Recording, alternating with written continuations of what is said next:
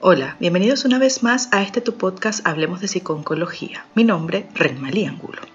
El envejecimiento de la población, las migraciones, el abandono de las familias y la falta de recursos ha originado a nivel mundial lo que ya se está considerando como una pandemia en pleno siglo XXI, la soledad. Pero ¿sabías que cuando la soledad no es deseada o elegida puede causar múltiples trastornos en la persona? En esta oportunidad te explicamos en qué consiste y te daré algunas pautas para hacerle frente. ¿Comenzamos? Quizás te preguntes cómo es posible que en plena sociedad de la información, donde estamos continuamente conectados, cada vez más personas se sientan solas. ¿Qué podemos hacer ante este desamparo? La Asociación Americana de Psicología advierte que la soledad no deseada será el primer factor de riesgo para la salud en las sociedades occidentales por encima incluso de la obesidad. Un estudio realizado por la Universidad Autónoma de Madrid vincula la soledad con el riesgo de mortalidad y no parece sorprender que debido a esto en el Reino Unido se haya creado un Ministerio de la Soledad. Existe una gran diferencia entre querer estar solos y sentirnos solos. Existen muchos tipos de soledades y muchas de ellas son enriquecedoras y favorables para nuestro desarrollo personal. No siempre tenemos que estar rodeados de personas para poder estar bien o sentirnos bien. Pero cuando la soledad no se ha escogido, nos encontramos ante la soledad no deseada aquella que es impuesta y que se caracteriza por malestar ante la discrepancia entre el número o la calidad de relaciones sociales deseadas y reales. La soledad no deseada es la percepción de que las relaciones interpersonales que mantenemos no son suficientes o no son de calidad o intensidad que desearíamos que fueran. Hablamos de soledad no deseada cuando esta situación no se escoge, sino que se impone a pesar de nuestra voluntad y perdura en el tiempo, pudiendo afectar el bienestar físico y el estado de salud de quien la padece. La soledad no deseada tiene un componente personal, no viene marcada por estándares sociales o por la opinión de otras personas.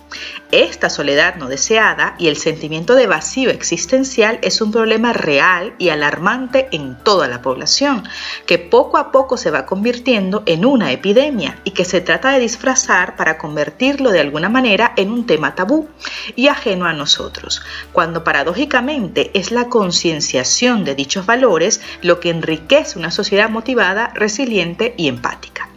Las causas de la creciente soledad no deseada vienen derivadas principalmente del aumento de hogares unipersonales y nuevos tipos de familia, el descenso de la natalidad, el paro y la precariedad en el empleo, la desnaturalización en el trabajo como fuente de encuentros, la frenética vida en las grandes ciudades y la tendencia a relaciones personales menos duraderas, factores que pueden llegar a intervenir en el aumento imparable de la soledad, siendo el grupo de mayor prevalencia el de los mayores que muchos casos viven y mueren solos en el final de sus días. Si hablamos de cifras, por ejemplo, en España el 39.8% de las personas mayores de 65 años presentan soledad emocional el 34.3% de las personas entre 20 y 39 años presentan soledad emocional, lo que provoca a su vez un déficit en las relaciones significativas, y el 26% presentan soledad social, haciendo referencia a la falta de pertenencia a un grupo. Estos datos, ya de por sí alarmantes, se incrementan cuanto más bajo es el nivel educativo, llegando a convertirse en un 37% en personas sin estudios y en un 20% si son mujeres viudas mayores de 80 años, que además es el perfil más vulnerable socialmente, cifras que quizás hasta el momento te eran impensables. Tan solo en España se estima que entre los mayores de 65 años existen más de 2.5 millones de personas que se sienten solas. El problema es que esta situación de aislamiento repercute no solo en el estilo de vida, sino también y de manera significativa en el bienestar psicológico, desembocando en problemas de hostilidad, resentimiento, tristeza y ansiedad, que a su vez reactivan mecanismos neurobiológicos que pueden dañar las emociones, cogniciones y conductas relacionadas con la salud, como por ejemplo el riesgo de adicciones y una peor calidad del sueño siendo la ideación suicida y el mayor riesgo a morir prematuramente en torno a un 14% en algunos casos. Por otro lado, esta soledad no deseada puede desembocar en un progresivo aislamiento social con un descenso en la participación de actividades sociales o incluso laborales. Pero hablemos en detalle de cuáles son los efectos que la soledad no deseada puede tener en la persona que la padece.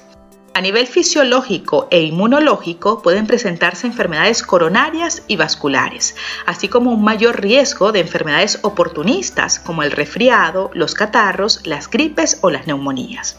A nivel psicológico y emocional, hablamos de reacciones de hostilidad, resentimiento y tristeza, un aumento significativo de la ansiedad, así como un mayor riesgo de depresión, déficit en la percepción de autoconceptos y la autoestima y un mayor deterioro cognitivo y mental. A nivel conductual se puede observar un incremento en el riesgo de adicciones, sobre todo al alcohol, y trastornos en el sueño y la alimentación, con el consecuente riesgo de obesidad y un mayor riesgo de accidentes domésticos. A nivel social se presenta aislamiento y déficit en las interacciones sociales y a nivel de mortandad puede haber un aumento de ideación suicida y un mayor riesgo de morir prematuramente. Es importante aclarar que la soledad no deseada puede darse en distintos puntos de nuestra vida, y es que no solo la padecen las personas mayores, sino también la población joven, incluso aquellos entre 15 y 20 años. La soledad no solo adquiere el rostro de una viuda de avanzada edad que puede pasar meses sin compañía, igualmente afecta a ese vecino recién llegado a la ciudad que teme el fin de semana porque no tiene a nadie con quien tomar un café. De igual manera, este sentimiento de desamparo también se encarna en esa madre primeriza que al dedicar tanto tiempo al cuidado de sus hijos se ha olvidado de ella, en el exitoso empresario con una jornada laboral de 15 horas o incluso en el adolescente que invierte en la consola de juegos la mayor parte de su tiempo. Aunque escondida y estigmatizada, la soledad no deseada se ha arraigado en todos los rincones de la sociedad moderna. Esta posible percepción de soledad siempre ha existido, pero ha aumentado por el uso de las redes sociales, por el actual ritmo de la vida que no nos permite establecer relaciones tan intensas y el estrés que hace que no tengamos tiempo para relacionarnos de manera significativa con otras personas. Lo cierto es que se trata de una realidad preocupante en la que nuestras rutinas y el exacerbado uso de las nuevas tecnologías, la velocidad a la que se mueve el mundo y la pandemia nos está impidiendo socializar como deberíamos. Pero lo importante ahora es cómo podemos combatir estos sentimientos de soledad. Es importante entender que no existe una receta contra la soledad no deseada. La expresión cada persona es un mundo ejemplifica la perfección la complejidad de este fenómeno. Sin embargo, hay algunas recomendaciones que pueden ayudarte. Primero, la psicoterapia es tu mejor opción. Quien se siente solo no debería sentirse culpable por ello. A mucha gente le ocurre y además no hay ningún problema en buscar ayuda en psicoterapia. Recuerda que la vergüenza solo hace que el problema se intensifique. Segundo, aprende a disfrutar de tus momentos de soledad. Transforma la soledad no deseada en un espacio para cuidar de ti. Juega con el silencio y la inactividad para conocer lo que pasa por tu mente, observar los cambios que van ocurriendo en tu interior y para conocerte a ti mismo, tus necesidades y tus gustos. No escapes de las sensaciones. A medida que entres en contacto con ellas, te sentirás más cómodo y llegarás incluso a disfrutarlas. Tercero, dedica tiempo a tus aficiones, un buen libro, un baño agradable, un poco de ejercicio, la música o aprender algo nuevo son excelentes maneras de lidiar con uno mismo. Recuerda que la única persona con la que seguro vas a estar acompañada el resto de tu vida eres tú Así que lo mejor es que aprendas a llevarte bien contigo mismo.